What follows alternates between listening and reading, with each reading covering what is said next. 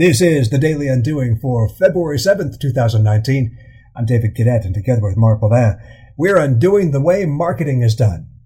The other day, during Calgary's deep freeze, as I cursed myself for choosing to live in a place that can produce temperatures cold enough to inflict damage to flesh exposed for mere seconds, a Tesla went zipping past me in a swirl of blowing snow. It was as if part of a television commercial about to heap more value on the electric car company. And then I read about how Tesla and other electric powered vehicles are in fact struggling with the extraordinarily cold temperatures sweeping across North America this year. And I thought, aha, a weakness to the otherwise sterling reputation of that brand and the category it dominates.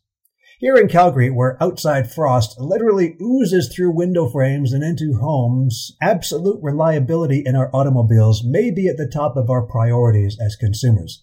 Perhaps it takes a minus 40 degree cold snap to remind ourselves of this, but news of Tesla batteries failing to provide expected driving ranges at such temperatures takes a bit of the glow off.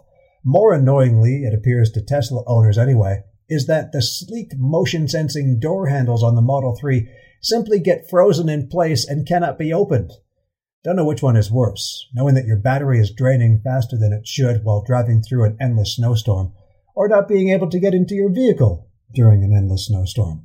Either way, as always, it's Elon to the rescue with a tweet promising, quote, many cold weather improvements are coming, which may or may not be of any comfort to the tweet from a disgruntled owner, no doubt enveloped by the vortex, claiming, not everybody lives in California. It's not welcomed news to the company which announced significant layoffs recently and is currently embroiled in a number of more serious crises, not the least of which involve fatalities. If nothing else, news like this from companies like Tesla should signal to us that we're not quite there yet, where machines and computers operate with a flawlessness and precision unmatched by humans.